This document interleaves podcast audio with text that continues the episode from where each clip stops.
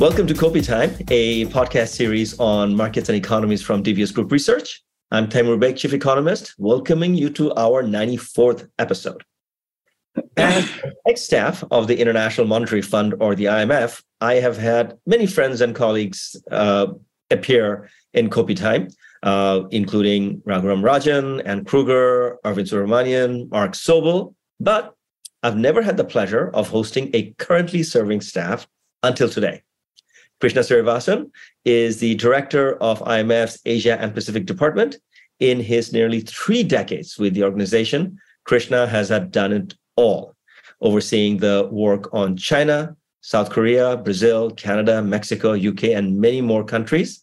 Program surveillance, you take your pick.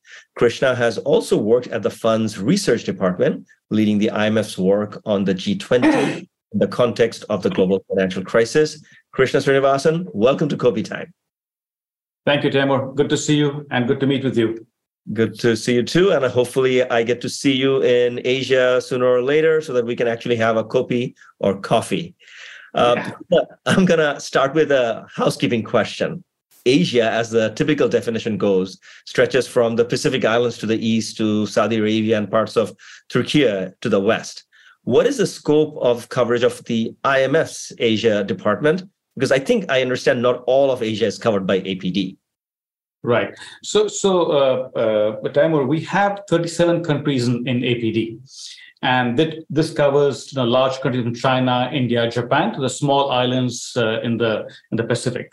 I mean, just in terms of put things in perspective, I think the countries covered by APD account for about 50% of world population and about 40% of uh, global GDP in PPP terms, right?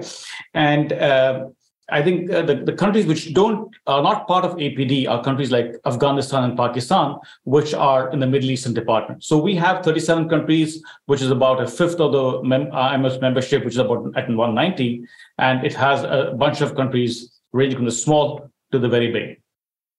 Right. So all of ASEAN, North Asia, Pacific Islands, yes. and a large chunk of South Asia, with the exception of yes. Pakistan, and then the Middle East is in the Middle Eastern department. That's correct. Uh, got you.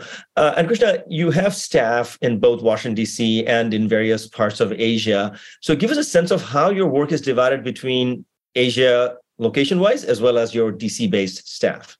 Right. So, so Taimur, as you're very familiar, you know, the IMF mainly, you can think in terms of three strands of work surveillance, lending and capacity development right so uh, if you look at what, how we divide us uh, divide the department uh, into field based and headquarters based we have i think resident, what we call as resident representatives in 13 countries and then we also have uh, an, an, office in Japan, in Tokyo. It's called the Office of Asia and Pacific. And we also have three training centers the, the Singapore Training Center, the one, the SARTTAC in, in India, and we have PIFTAC in the, in the Pacific Islands.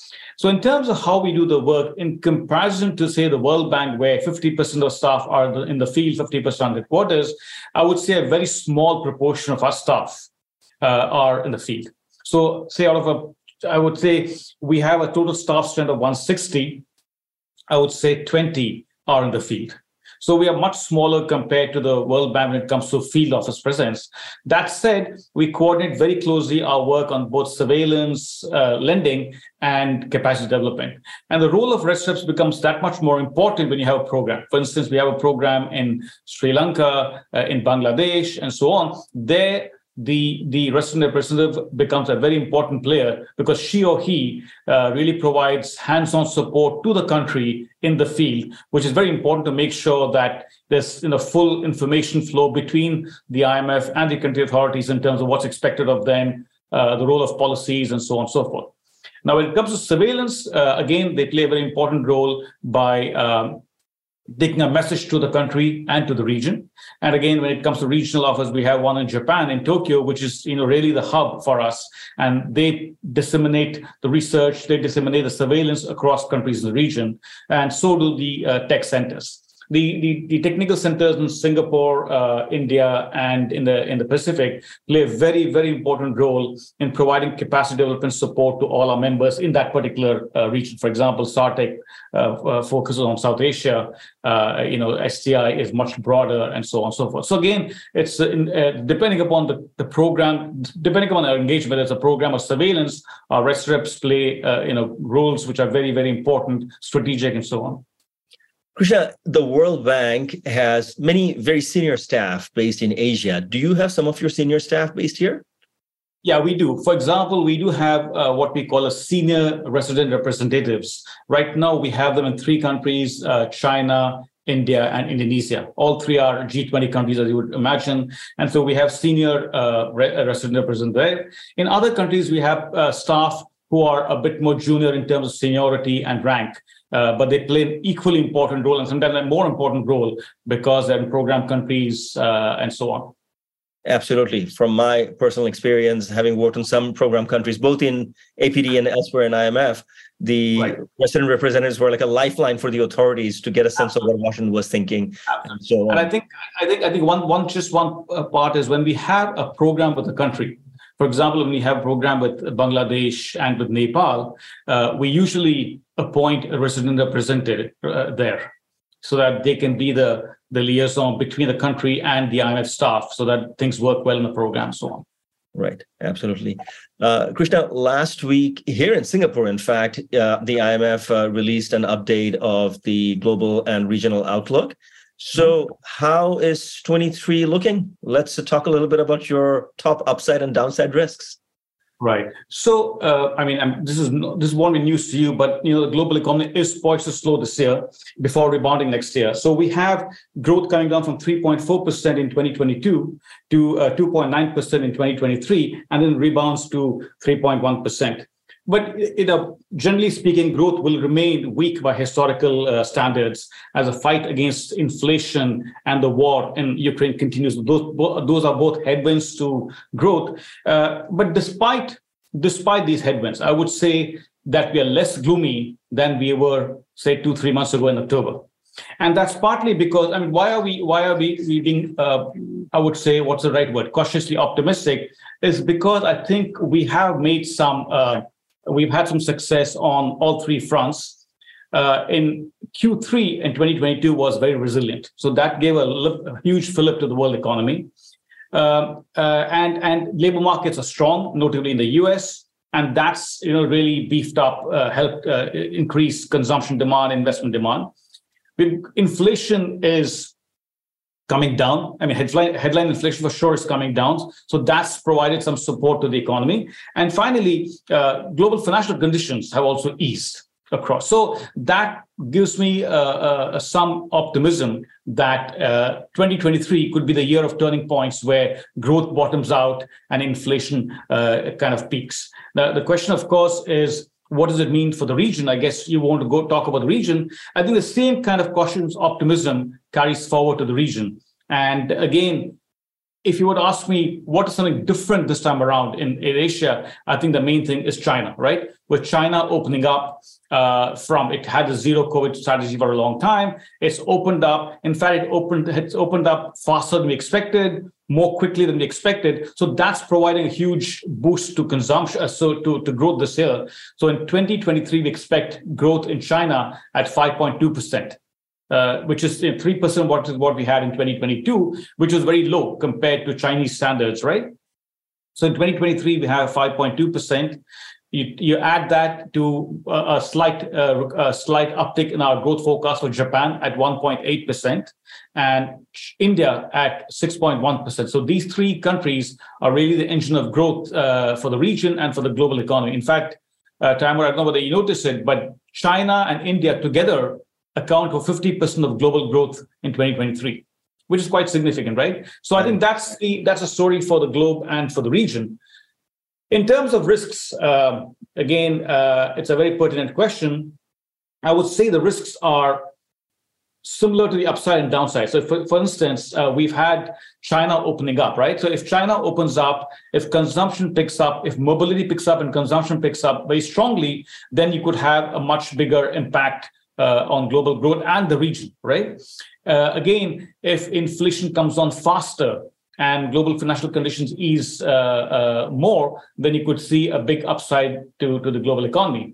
On the other hand, if China, uh, the opening up leads to new viruses, uh, new new strands, and if things slow down, mobility doesn't pick up, that could be a headwind to growth.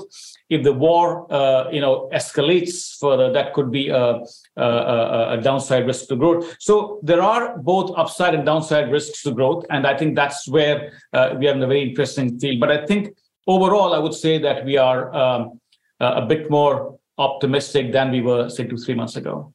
So, Krishna, if I understand correctly, your developed market growth forecast for 23 is lower than 22, but your emerging market forecast, particularly around the China narrative that you just described, is somewhat right. higher in 23 than 22.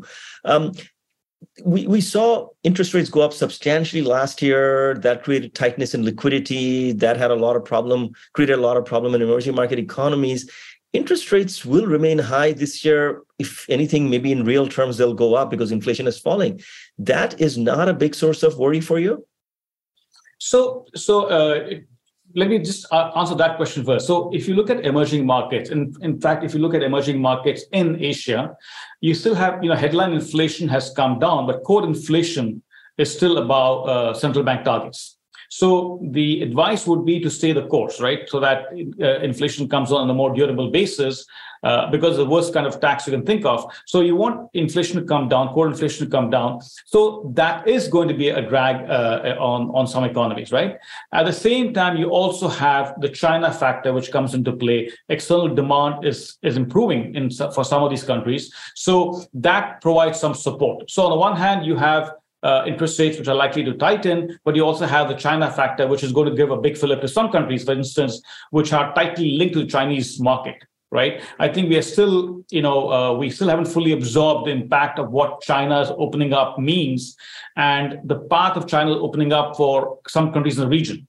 Uh, uh, you know, we had when we made the revisions to China, we had teams which were already finalizing the numbers. So there's some more work to be done our part to see how the China opening up bears upon prospects for countries in the region. So that could be a big plus. And if sorry, and if uh, and and and and if uh, uh, you know commodity prices come down uh, and so on, it, it all provides further fillip to the uh, economic prospect. But yes, inflation is still a is still a concern. We want policies to uh, address that uh, when it comes to, uh, I, I talked about monetary policy, but in fiscal policy too, we want fiscal policy to go hand in glove with monetary policy. So we want more targeted support being provided to countries. Uh, so some of that, in fact, some of the countries have given uh, support, which may kind of wane off this year. So you will see some drag going into 2024.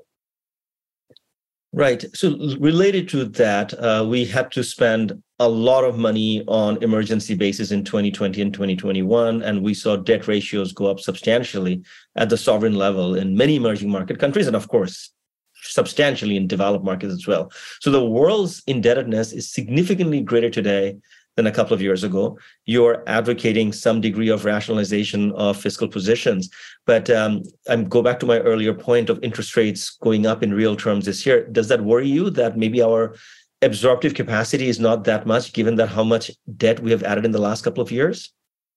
Yeah, I think, I mean, in fact, I would say, uh, uh, time, I think debt has gone up across many regions of the world, but right. particularly so in Asia, right? I think if I if I remember num- the right numbers, I think it's gone from 25% to 38%. That's a big uh, increase in debt. And, and, and uh, you know, our advice to countries as both in the near term, you have to provide support, but provide targeted support to the poor and vulnerable.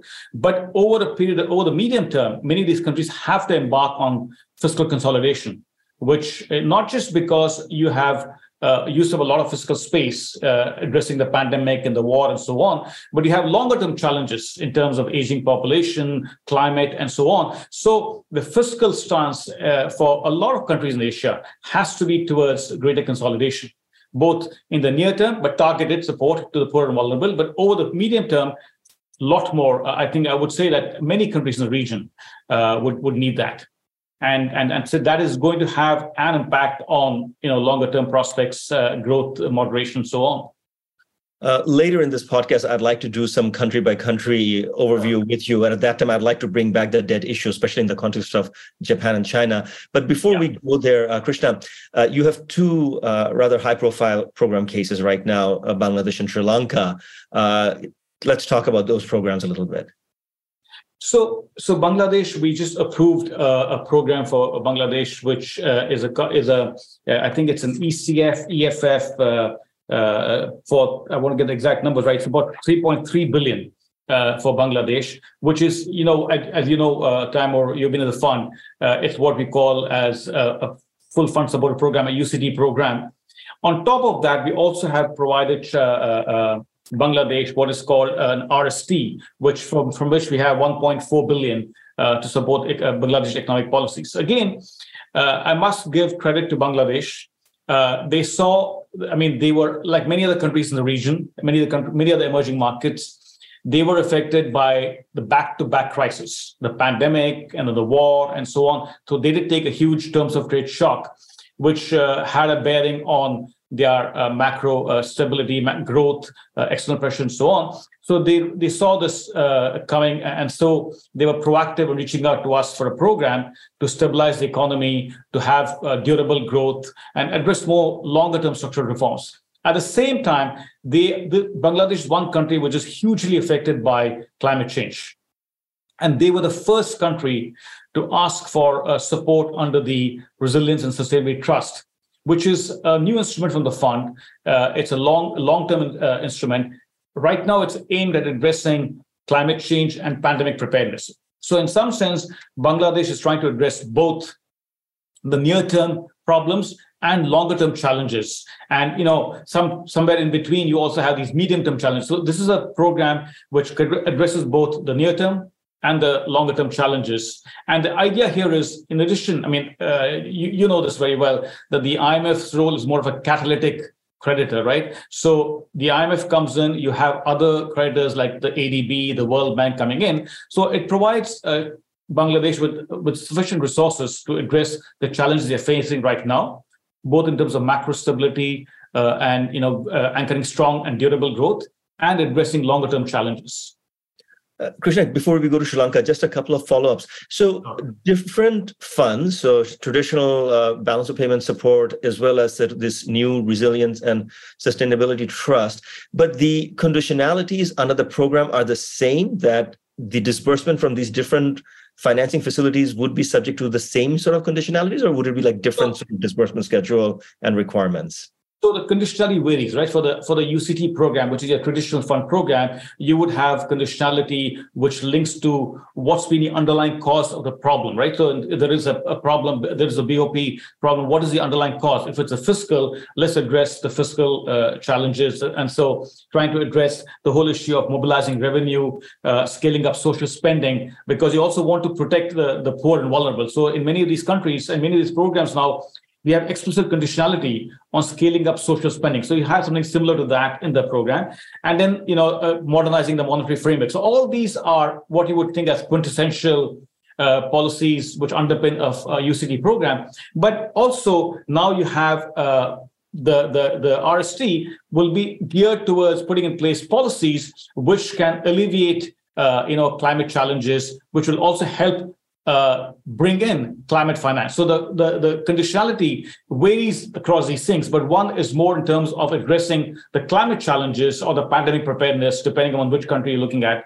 And so, um, so the, the, the, conditionality is slightly different uh, in the second for the RST thing. It's more geared towards addressing the climate challenge, getting climate financing into the country, uh, you know, regulatory policy, which would things which would actually entice the private sector to come in. So that's the slight difference there.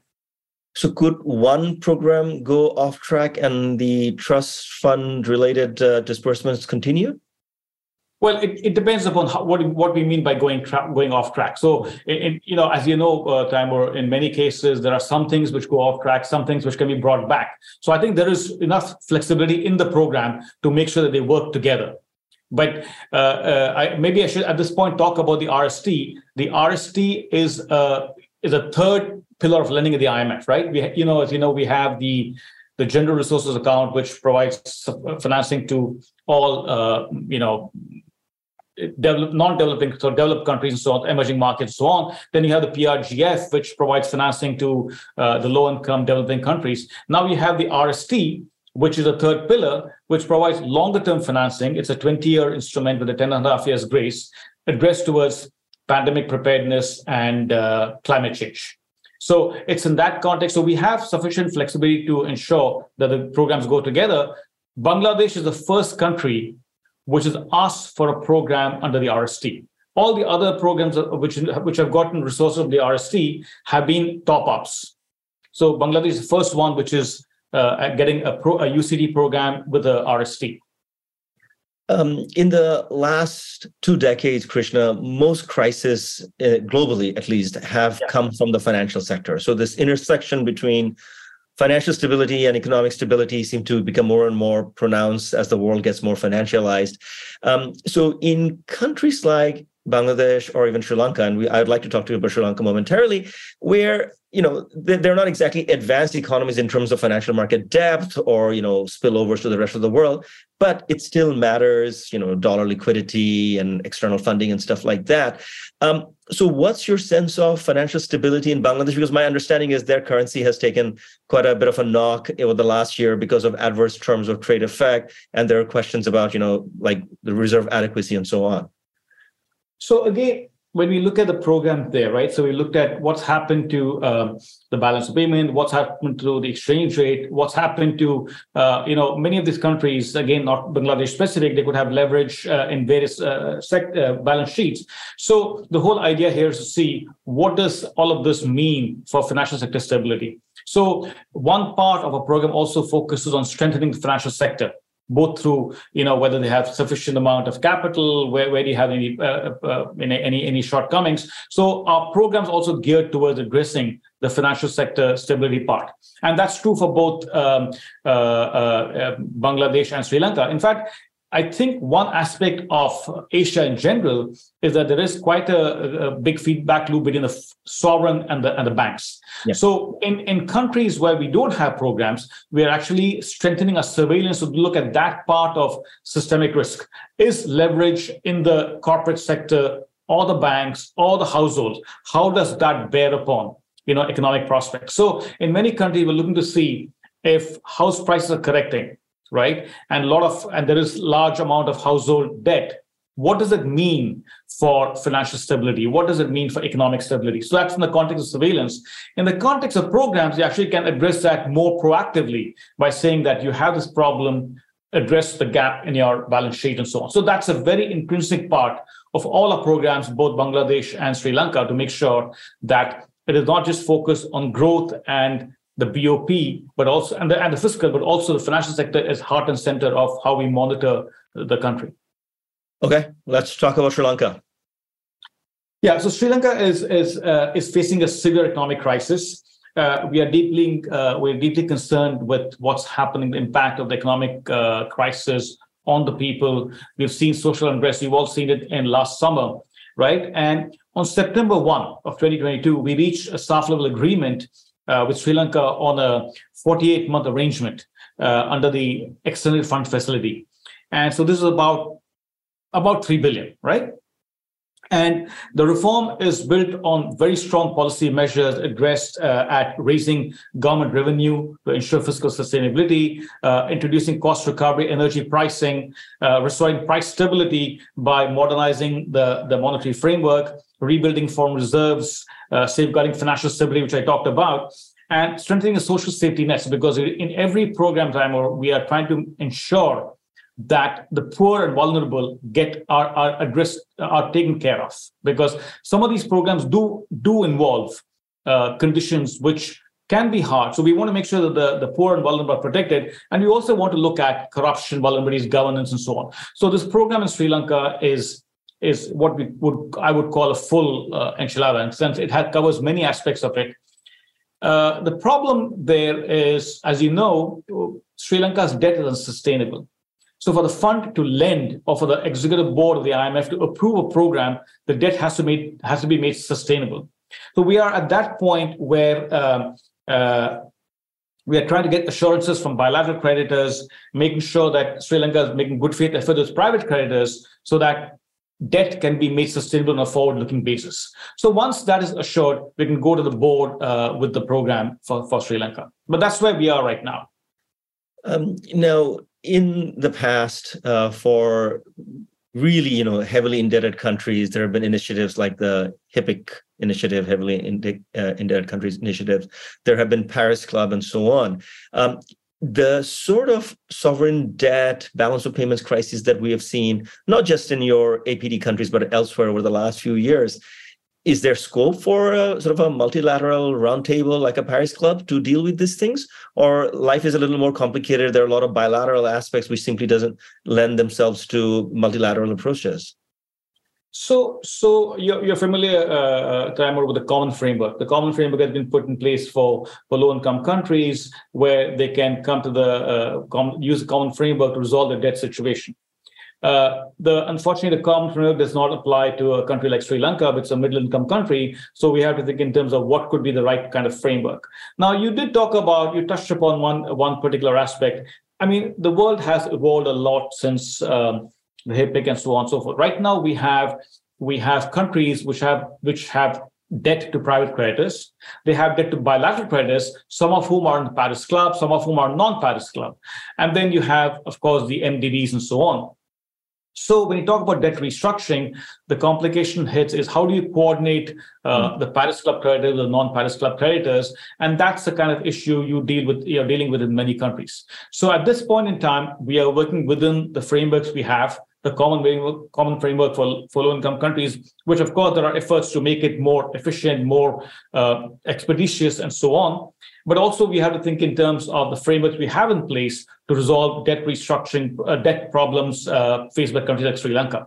So we are working with that. In the case of Sri Lanka, we have all the creditors you can think of, private creditors, Paris Club creditors, non-Paris Club creditors, uh, MDBs, domestic creditors. So there are many, there are many creditors at play here. So we are trying to, um, again, the fund cannot get involved in the debt restructuring process itself.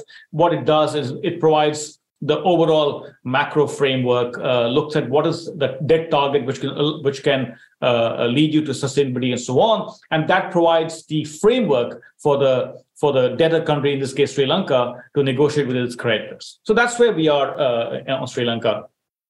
Very very interesting. Uh, so just to be clear the fund remains the lead agency in, as far as the sustainability analysis the arithmetic of sustainability that sort of forecasts and analysis and scenarios are prepared by the IMF when these sort of multilateral discussions are taking being taken are taking place? Yeah. I think it is one area where we have a real competitive advantage is our debt sustainability frameworks are, are very uh, are very modern, state of the art. So we have a good uh, way to to analyze a country's debt situation to see when uh, a debt problem is sustainable, when it is not oftentimes uh, people will will you know it's not very obvious to the common person why do we judge one country's debt to be unsustainable and not the other one. But we have these frameworks which are very sophisticated which kind of tell you okay right now you may not be sustainable debt is not sustainable. What needs to be done going forward? So that's where the kind of uh, uh the, the fund has the expertise to say what are the parameters which can get you to a sustainable level of debt and like I, like I mentioned before, the IMF cannot lend to an unsustainable debt situation. So we wait for the debt to be made sustainable on a forward looking basis before we go ahead uh, and lend money to them, to a country. Uh, uh, that is very well understood and appreciated that in terms of you know fiscal parameters and debt sustainability the analytical framework that the fund has developed those tools remain best practice now we were talking about the resiliency resilience and sustainability trust earlier uh, as sort of we go forward, climate change related work is going to become more and more integral to your day to day work.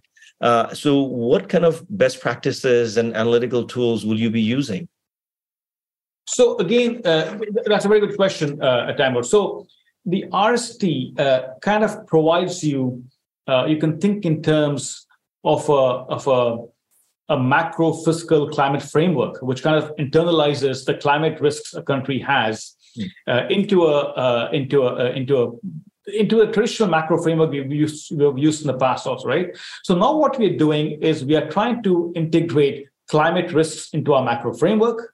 we are trying to analyze, we're trying to integrate climate risks into our assessment of financial sector stability for banks and so on in the context of our, you know, FSAPs, you know, the financial sector assessment uh, programs we have. So in every sense of the word, we're trying to bring in climate risks, risks explicitly into our analysis, both whether the macro or the financial right? And in the case, in the, uh, in the context of countries which which seek out um, uh, support from the RST, that framework provides you um, uh, the kind of credibility you need to also catalyze uh, financing from the private sector. I mean, everybody recognizes the fact that addressing the challenge of climate, the climate change uh, climate change challenge, would require huge amounts of private sector money coming in. The public sector on its own cannot do it. So the question is, can you think in terms of a framework which can which is credible which the private sector finds credible and realistic so that they can come in and what are the kind of reforms you can address in that framework which entices the uh, which allows the uh, the private sector to come in so that's the kind of analysis we're doing uh, integrating climate risks looking at what keeps the private sector away what can be done to alleviate that uh, and and you in some sense, I create the kind of enabling environment for the private sector to come in along with climate funds, along with you know the other IFIs to help a country address uh, uh, the challenge of climate change.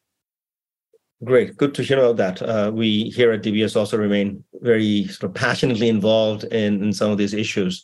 Uh, yeah, I mean, has been at the forefront on this, and you guys also have been at the forefront of this. In fact, there is work ongoing at the fund on trying to uh, you know, work with the private sector to see how we could bring in private sector to address the climate challenge, uh, uh, climate change challenge.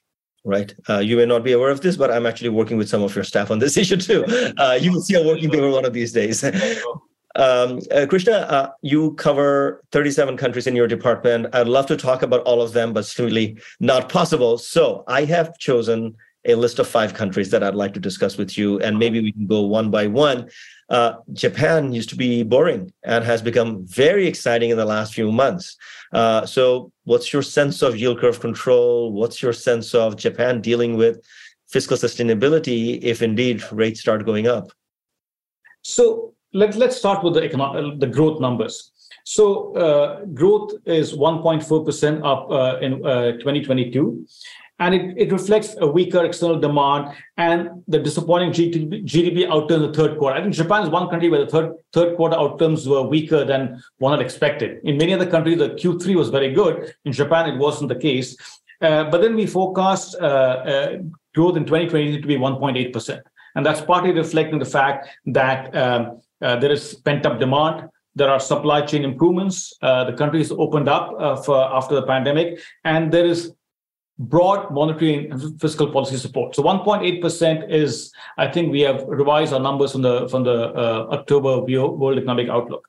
Now, inflation in Japan has also risen very high, and it's I think it's um, highest in four decades and so on. But our baseline assumes that inflation will come back to two percent by end 2024. Right. So the question then is. Um, uh, you've always seen this case in Japan where inflation can go up, but it comes below 2%. So there's never been the case where you've had inflation durably at or above the 2% target. So it's in that context one has to see the, the yield control framework. and so our advice has been to, to keep the monetary policy accommodation in place so that inflation can come back uh, to 2% on a durable basis. And that's where uh, a lot of discussion has taken place because they've had they have, they have had episodes in the past where inflation looks is coming up and it's quickly gone back. So I think that's the risk they want to avoid. So it's in that context one sees the yield control uh, framework.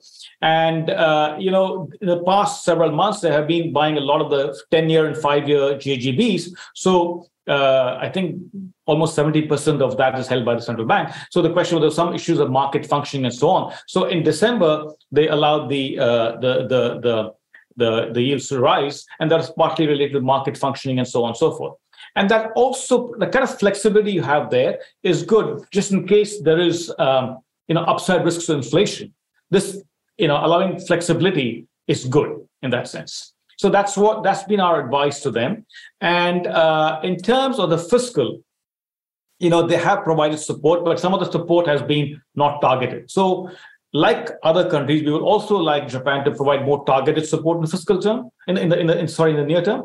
But going beyond that, I think they have a challenge in terms of uh, you know an aging population and longer term climate change and so on. So the fiscal going forward has to be uh, a lot more. Uh, there has to be a lot more cons- consolidation. so that's the kind of uh, advice we're having in, uh, for for Japan. And you don't worry about debt sustainability given the large wealth uh, of that nation. So, so at this point, it depends upon the, the, who holds the debt, also, right? So, in that context, when you took when you talk about debt sustainability, it's also looking at who holds the debt and so on. But you know, one, when debt rises uh, at a very fast level, you do worry about it. But the question here is that's why we're talking about you know have a very uh, well thought out credible and realistic medium term fiscal framework that can kind of anchor you know sustainability on a forward looking basis right um, krishna you have in your earlier part of your career devoted quite a bit of time to China, and of course now that country probably matters as much as any other major countries in the world, be it you know U.S. or Europe or so on. Um, and and again, just like Japan, it's become rather interesting to follow over the last couple of months with the reopening. Uh, walk us through your view on China. So China, I mean, again, uh, like you said, uh, it's it's become very interesting to work on China, especially now with the when they when they lifted the COVID restrictions, they did it, uh, you know, much faster than what expect, anybody expected, what we expected before in, in, in, October 2022, and and so that has implication, like I mentioned uh, at the beginning. So you had growth at three percent in in at the end of uh, in 2022, and given the fact that it opened up the economy we expect uh, you know mobility to return. Uh, earlier, we thought mobility and consumption would be returning, but much more backloaded. Now we brought all of that forward, so we have uh, you know mobility and consumption picking up uh, in the first half of 2023. So growth at 5.2 percent, and then uh, we bring, I think we bring it down to 4.5 percent in 2024. Uh, again, in the case of China, all this is good, but they have some serious structural headwinds. I think one issue here is the real estate sector. On the real estate sector, you know, they it was the three red flags they had in terms of reducing leverage. I think that was good, that was spot on. But the question is that, of course, has led to contagion. You know, started with Evergrande and start it's gone to other developers we have not seen um, a coherent and cogent response to the real estate crisis. And we feel a lot more can be done at the central government level and to, to provide support uh, to the real estate sector, which is a huge part of Chinese economy, and restore confidence in the sector. So I think that's in headwind. So despite the fact that they've opened up and the economy is picking up and so on, there is this structural, uh, there is this issue of the real estate sector, which kind of a, serious headwind. And going forward, we've also revised down our medium-term forecast for for for China to to below four percent. And that partly relates to the fact that productivity has been coming down very sharply. Uh, and so they need to, you know, open up the economy, uh, you know, allow greater competition between the state-owned enterprise and the private sector and so on. So those things are work in progress. But given the fact that productivity has been on a secular decline, we've revised down our uh, medium-term numbers to below 4%. So that in a nutshell is a China story.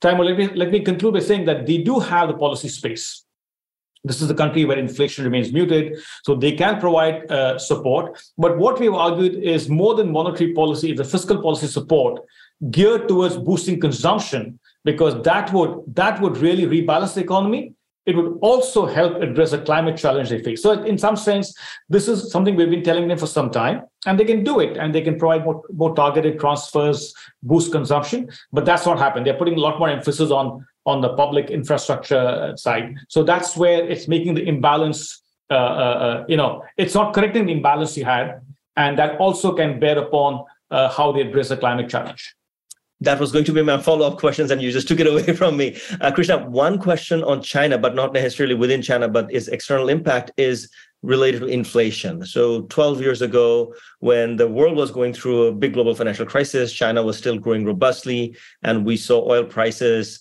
uh, find a lot of support because china's demand was substantial is this reopening dynamic that we're seeing in china could be a source of upside risk to demand for commodities and therefore inflation in 2023 it could well be could well be i i, I we are looking at those. We are looking at that analysis right now. But uh, like I said, there's an upside to growth uh, from China opening up 5.2%. The question is, what does it mean for oil and commodity prices? What we've seen in the past is when China has grown very fast, commodity prices have gone up. That supported economies in Latin America where I used to work before. So the question is, can you will that be repeated now, or are there are there other mitigating slowdowns in other countries which overall impact maybe not so much? But I still think that is an upside risk to inflation. Uh, in 2023 and 2024, it all depends about how the rest of the world evolves. Uh, yeah, but that's a, that's a fair question. Yeah, the markets remain very relaxed about it, but we are somewhat uh, more worried than what the market-based indicators seem to suggest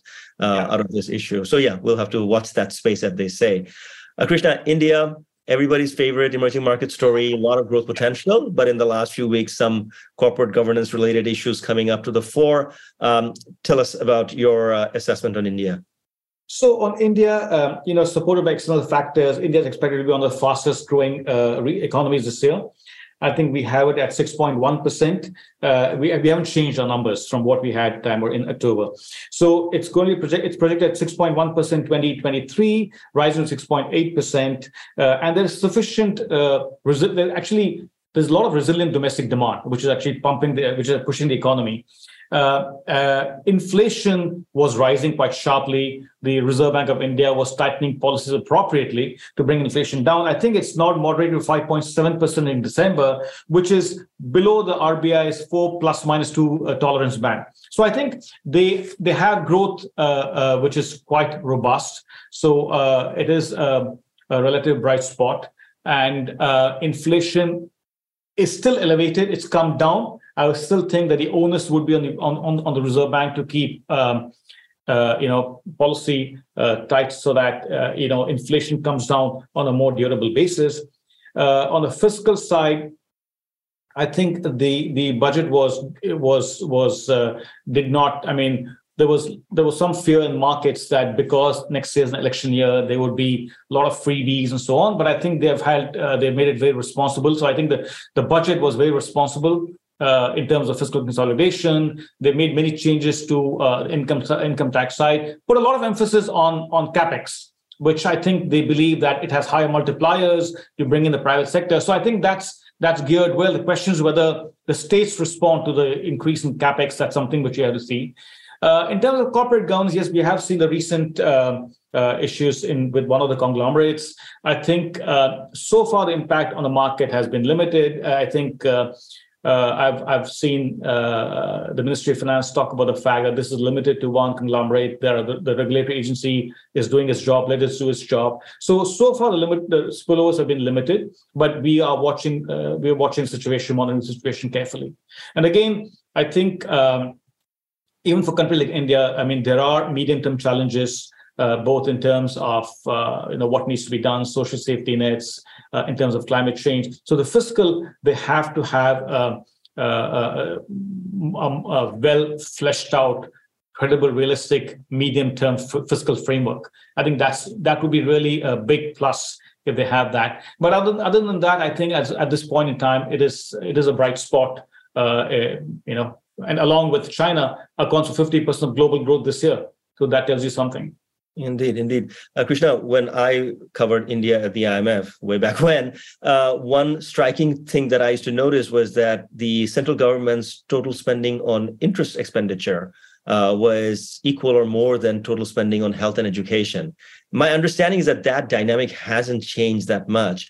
Uh, now, you talk about FDI upside. Uh, we read a lot about this whole China plus one policy by many companies likely to benefit India substantially if we're going to see a very big pickup in manufacturing, which is, I think, what the government also wants, um, w- do we have sufficient good quality human capital to be deployed to support that manufacturing?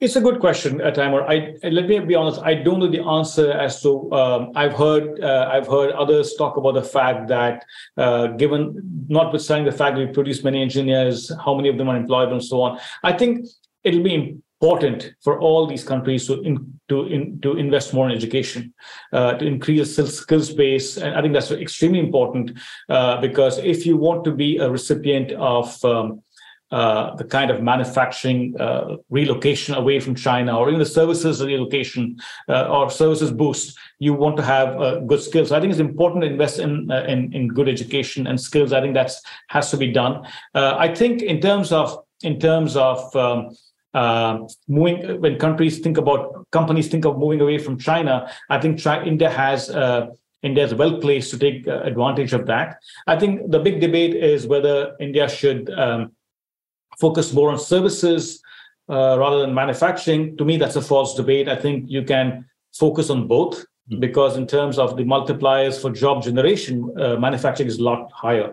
So in a, in a country which has just become the largest, uh, world's largest uh, in terms of population, and a lot of uh, youth uh, looking to jobs, I think we have to move on both fronts, both in terms of uh, manufacturing and services. And I think whether you do uh, and whatever you do in terms of the business environment has to get better and skills base, I think it's very very important. So the more you invest in education and retooling the the labor force, the bigger the dividends down the road.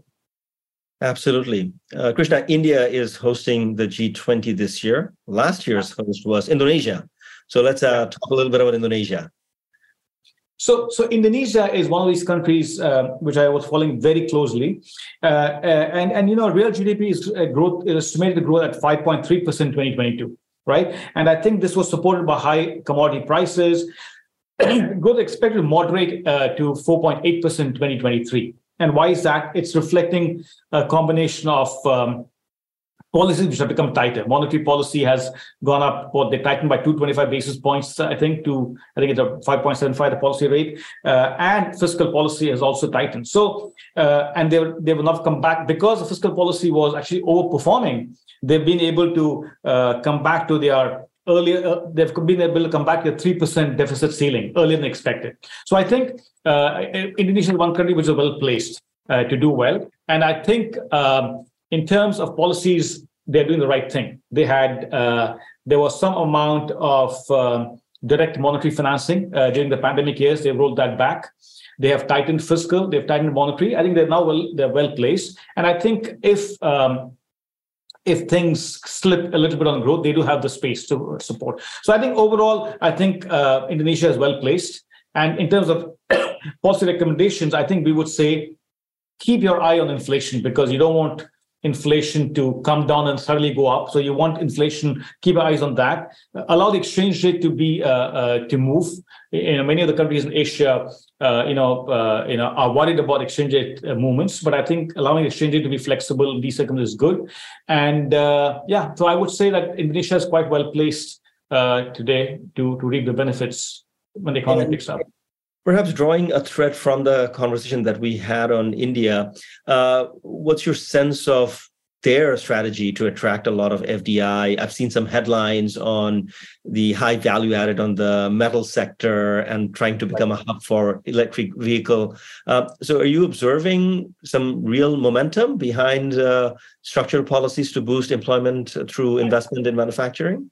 Yes, I think they are. They are using both the the climate debate and the durable high growth debate to move towards high value added sectors uh, and they are trying to see in a world where um, there could be uh, uh, capital coming out of China and moving to other countries. They want to be a recipient. So I think they're doing a lot of good good things there. And I think the overall macro also provides the key indicator, right, for any investor. So I think they're working on that. So I think overall, I think they are uh, uh, geared towards uh, doing well going forward.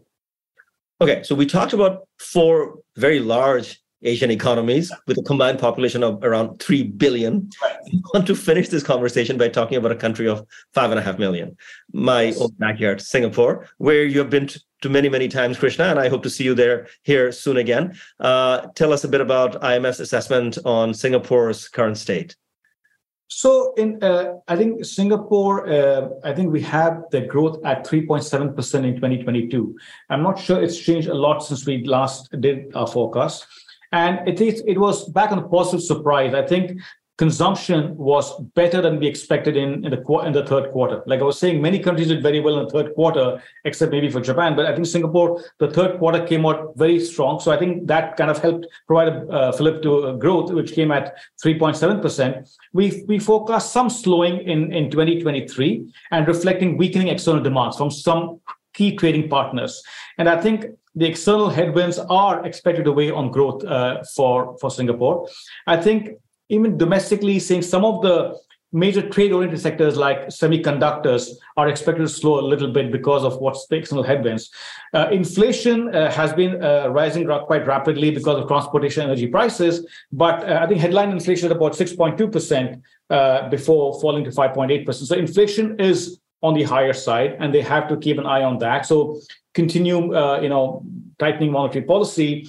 And I think in terms of the fiscal support, uh, you want to be make it you want to make it a lot more targeted uh, on uh, uh and and uh, to address to go hand in glove with monetary policy. I mean, Singapore has enough fiscal space. So if growth really stumbles, then you have the fiscal space to provide support. But at this point in time, uh, I think this is it's it's a it's it's a it's a beacon of macro stability, right? Uh, Singapore has always been. So I think they're doing the right things. Uh, but uh, keep an eye on inflation, not you know bitching away too much, and you know keep that focus. I think that's true for all of Asia, and we're seeing that uh, in particular because headline inflation is definitely coming down, but core inflation across the region, including the small countries, is about target. So let's keep focus on inflation and fiscal going hand in glove with with uh, with monetary policy. But at the same time, recognizing the fact that some people need to be supported, provide the targeted support, and if things fall quite sharply on growth, you have the fiscal space. So you're on a you're on a kind of a good spot, I would say. Krishna, when you were talking about India, you made a very interesting point, which is you don't have to have a trade off between excellence in services and excellence in manufacturing. Singapore is a classic example where the country has consistently moved up the value chain and maintained a decent manufacturing footprint, even though it's very wealthy on a per capita basis. And nobody would be surprised if it became like Hong Kong, like, you know, almost all of its GDP comes from services. But the country chose not to. Um, I just want you to sort of think about this question in the context of China. Uh, you, as an organization, for decades have advocated that you know China focus more on consumption and uh, less on sort of heavy investment and so on. But the Singapore example, which is to hold on to manufacturing share of GDP as much as possible, would you recommend that to a country like China as well? That even if you get wealthier, um, don't give up on manufacturing, don't let it hollow out. So, so I think you can always move the value chain, right? So I, I, you know, again, there's a personal view of them, or I would say that in countries like China and India, where you have a large population, you have a lot of youth looking for jobs. Just focusing on services may not do it for you. So you have to think in terms of the the the. I, I think some of the work we have done. In fact, we're continuing to do more work to see, including in the India context, to see whether what is the the multiplier effect of you know focusing on manufacturing and services you clearly see the employment impact is quite significant. So i don't think countries have that choice. Again this is a very personal view we're, look, we're trying to do the research here uh, that you have to uh, focus on both manufacturing. You don't. I don't see why you have to do one versus the other. Maybe you have a comparative advantage. India has a comparative advantage in services. At the same time, you also have a large labor force. You do have uh, you do have uh, a good platform to be manufacturing hub, right? If you do address some key reforms like labor markets, land, and so on, you could still be a, a, a place, a platform for manufacturing activity. So I think that holds. So I would not. I would not. Um, I would say that you can do both. I think it, to me, it's a little bit of a false debate. Yeah, it's a, a very, very interesting uh, piece of observation, Krishna. And I think there's definitely more work to be done given Asia going in myriad directions. Some countries are aging, some countries are youthful, some countries are very vulnerable to climate change, some countries have the great power rivalry to deal with. Krishna, I don't know if my listeners appreciate it, but I know how many different directions an APD director gets pulled. So I'm extremely grateful that you took an hour of your time to spend with me and my listeners. So thank you so much. You're welcome, Taimur. Always good to see you. Always good to uh, talk to you about issues. When I come to Singapore, we can exchange ideas on what we can do more in APD. Absolutely. And I'll see you in Washington, hopefully in April during the spring meetings. Uh, I'd like to conclude by thanking our listeners. Uh, Kopi Time was produced by Ken Delbridge. Daisy Sharma and Violet Lee provided additional assistance. This podcast is for information only and does not offer any investment advice.